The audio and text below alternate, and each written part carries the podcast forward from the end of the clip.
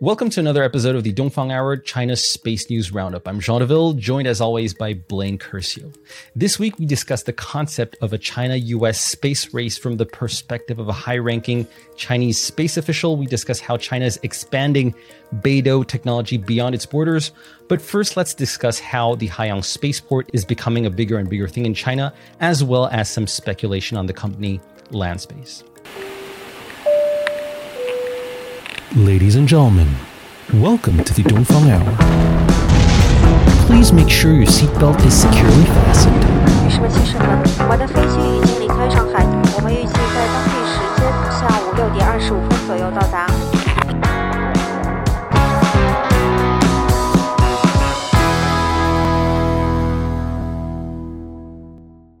So the Haiyang Spaceport and Sea Launch. To start the discussion, let's talk first a little bit about the company CAS Space. CAS Space is a commercial launch spin-off of the Chinese Academy of Sciences and has been developing the ZK-1A solid-fueled rockets for about two-ish years now, and has been in the past few weeks testing its erector vehicle, basically transferring the rocket from its transport vehicle to the erector and using the latter to put the 200-ton rocket from a horizontal position to a vertical position and then back. The ZK-1A could be land launched as far as we know, but we know for sure that it will be sea launched. And that's because the Oriental Spaceport of the coastal city of Haiyang in Shandong province held a ceremony a couple of weeks ago on October the 30th for the construction of a new type of ship dedicated to sea launch. And this is a really massive ship that would be 162 meters long and 40 meters wide. And the images shown at the ceremony also showed a rocket on the ship that looked very much like the ZK-1A. And the ship was reported to be available in 2022, and this coincides quite well with the first launch of the ZK-1A, which should have its inaugural launch in March 2022, according to a WeChat post of the company CAS Space. And we also got from that WeChat post that the inaugural launch will put 6 satellites into orbit. So it seems that the Haiyang Spaceport is really something that's becoming big in China. It was already in charge of pioneering sea launch in the past with the successful sea launch of the Long March 11 in 2019 and 2020. And at the time, it was from 2 modified sea platforms. And we also know that CALT, the Chinese Academy of Launch Technology, has a commercial subsidiary called China Rocket. And China Rocket has signed an agreement with the city of Haiyang to set up a manufacturing center for their Jielong solid-fueled rockets. And the fact that they're setting up in Haiyang probably suggests that they're also looking to do sea launch. And finally, there's a final company called Ospace that has been showing over the past months sea launch illustrations for its future gravity series of rockets. So yet another potential company that would be doing sea launch, although we don't know for sure that it will be in Haiyang, but it does make sense, right? Because all the other companies are going to Haiyang for sea launch. And perhaps the most interesting thing about the Haiyang Spaceport is going back to that ceremony on October the 30th. The city had mentioned the construction of a sea launch ship, but it also mentioned that it would support small to medium lift, solid and liquid fueled sea launch. And even better, it would support launch vehicle recovery. And this description of liquid fueled rocket launch capabilities from the sea and launch vehicle recovery, that does not match with any of the rockets we mentioned previously. The ZK-1A, the Long March 11, the Jielong rockets, all these are solid fueled rockets. And so it seems that there could be a mystery rocket that has not been mentioned and that would match that description. But up to now, up to last week, this was mostly a mystery, but we may have received this week a photo that sort of solves that problem and suggesting a very specific rocket that fills those criteria. So Blaine, do you want to tell us about this photo that really ignited the Chinese social media last week? Absolutely. But first, just one point on Ospace. It would certainly make sense for them to launch from Haiyang, because as far as I recall, they are headquartered probably in Yantai, if my memory is correct, but certainly in Shandong province. So they would be local. But yeah, getting to the mystery rockets. So this week we saw some pretty epic sleuthing from a couple of the members of the China space industry Twitter sphere in relation to this mystery rocket at the Haiyang Launch Center.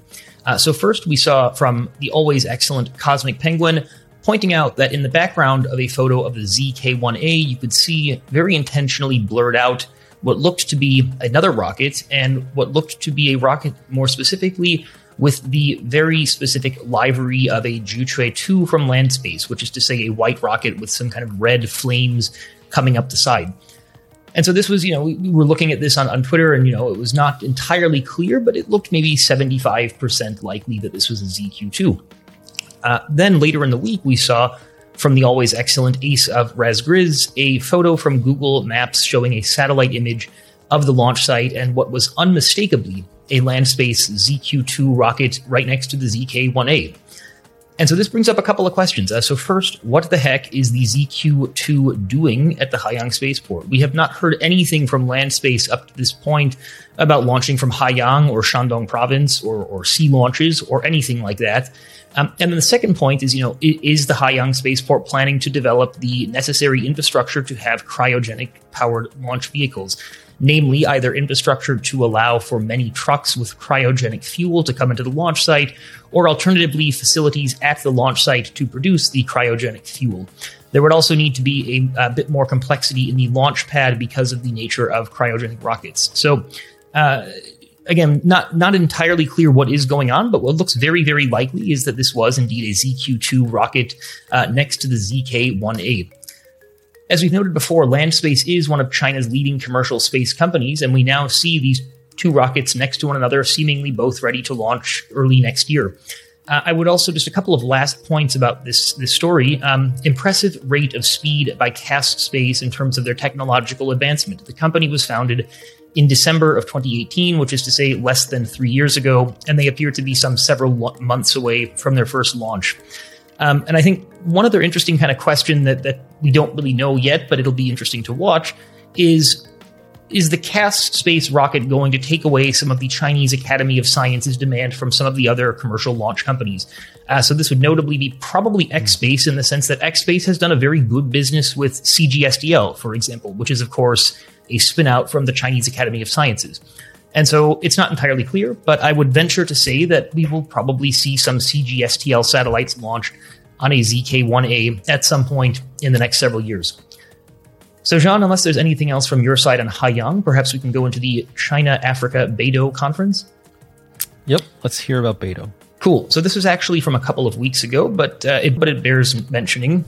So earlier this month, on November 5th, we saw the first China-Africa Beidou System Cooperation Forum, which was held in Beijing. The forum saw representatives from 48 different African countries, including 8 ambassadors to China, and it also had 8 senior Chinese government officials in attendance. The forum was held at the China Great Wall Industry Corporation headquarters, which, as we mentioned in the Dongfang Hour Beijing Deep Dive episode, is in a pretty epic former hotel in what is a very picturesque and peaceful part of the center of Beijing. So pretty excellent place to hold an international forum.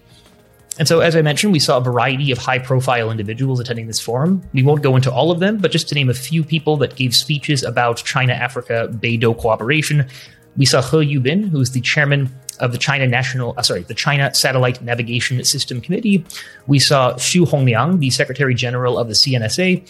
And from the sub-Saharan African side, we saw the Senegalese Minister of Digital Economy and Telecommunications, whose name I will not attempt to pronounce here because it is very tricky, and also the African Union head of science and technology, whose name is also rather tricky.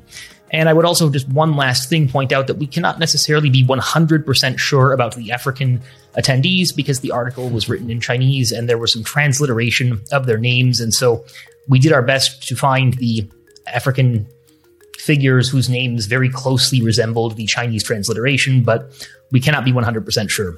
Digressing, among other things, what we saw at the conference was mention of the Africa 2063 project, which was started back in 2013 and was sort of this 50-year plan, or is sort of this 50-year plan, to digitize Africa and make it a more developed area.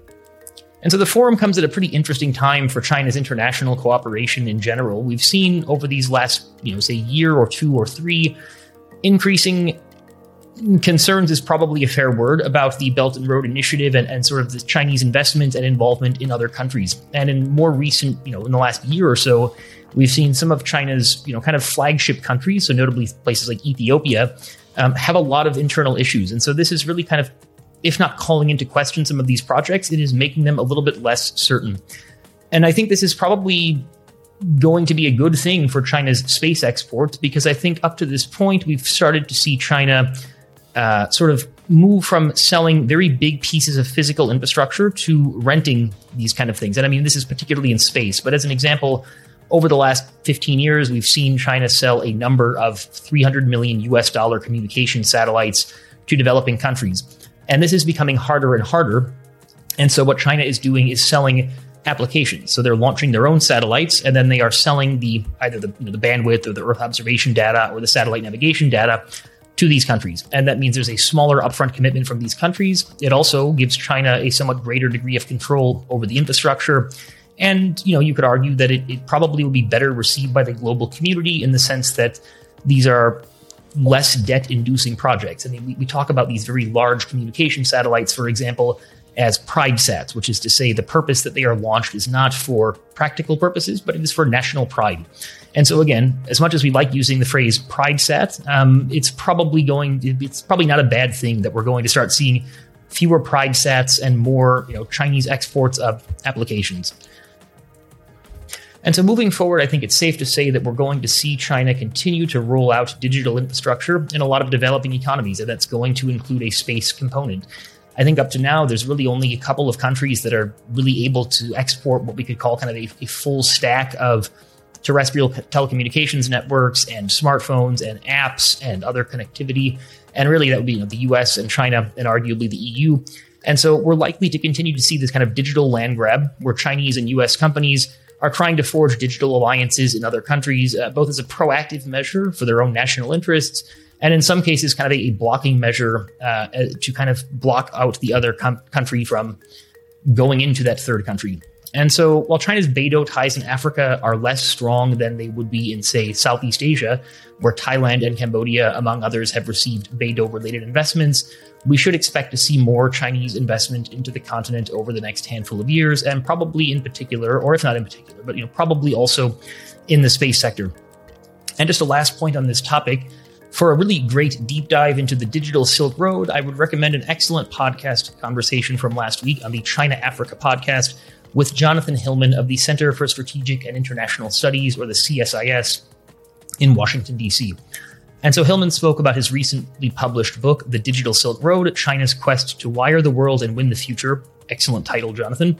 And the talk was pretty excellent in the sense that not only did they give a great overview of the digital Silk Road and China's plans, but there was also a lot of kind of comparative discussion about the way that the U.S. perceived this, given Hillman's position in Washington, D.C., speaking with a lot of U.S. political people.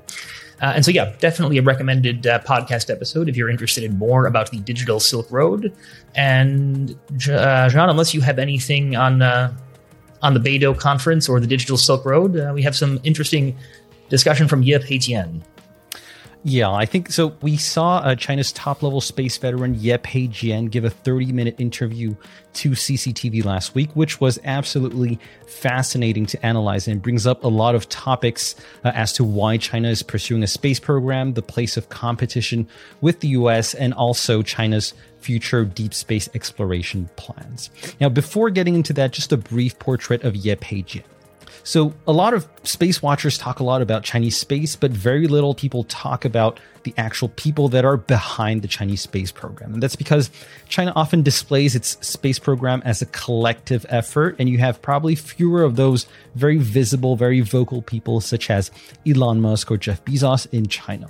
But yet, if you're really paying attention, you realize that there are still some recurring names such as Ouyang Ziyuan, Luan Enjie, Zhang Kejian, Long Lehao, and Ye Peijian is definitely also one of them. So Ye Peijian is a 76-year-old top-level space engineer in China who began his career in satellite manufacturing in the late 1960s and whose career grew spectacularly starting from the 1980s after he joined CAST, the Chinese Academy of Space Technology. He became the chief commander and engineer of the second-generation Ziyuan Earth observation satellites in the 1990s, and after 2001, he held increasingly important positions in China's lunar exploration program, eventually becoming chief engineer and designer of the Chang'e missions. And in 2003, he was elected to the title of Academician of the Chinese Academy of Sciences and was awarded the honorary title of People Scientist by Xi Jinping himself in 2019. I think there are only 5 scientists in China that have that title. And so in a nutshell, this guy is just one of the most respected space people in China, and his words are definitely worth analyzing, which brings us back to his interview from last week.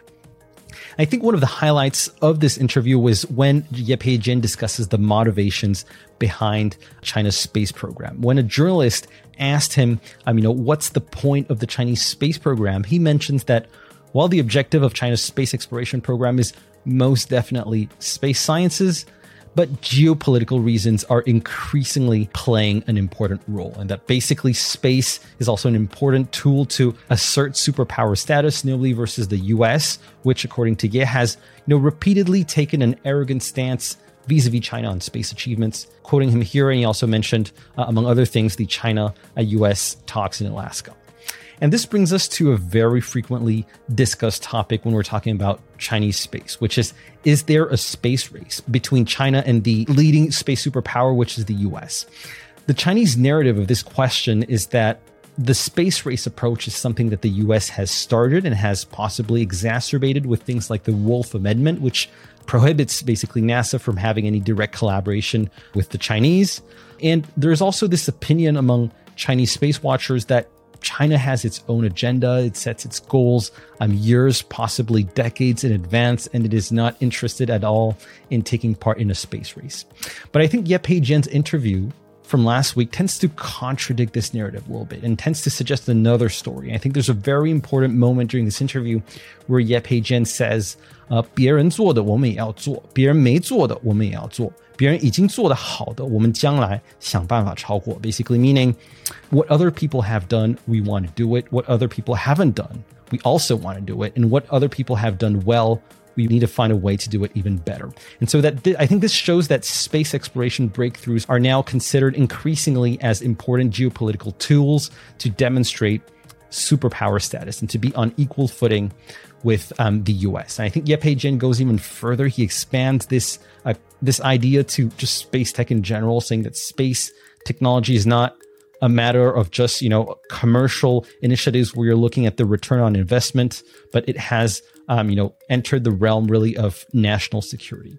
And I think this also joins a statement of Ye Peijian that he made in 2017, where he famously said in an interview, "The universe is an ocean and the moon is like the Diaoyu Islands. If we don't go now, our descendants will blame us." And for those who aren't familiar with Chinese geopolitics, the Diaoyu Islands are islands where China has strong territorial claims. And to understand this statement, you have to look at the world from a Chinese perspective.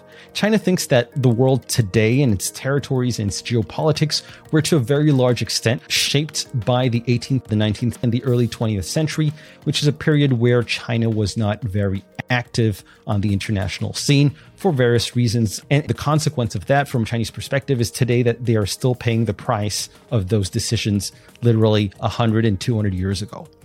And as a consequence, also, China would need to be proactive for the geopolitics of the future, and that notably includes space, because space resources, which seem to have little value today, could be extremely important in the future.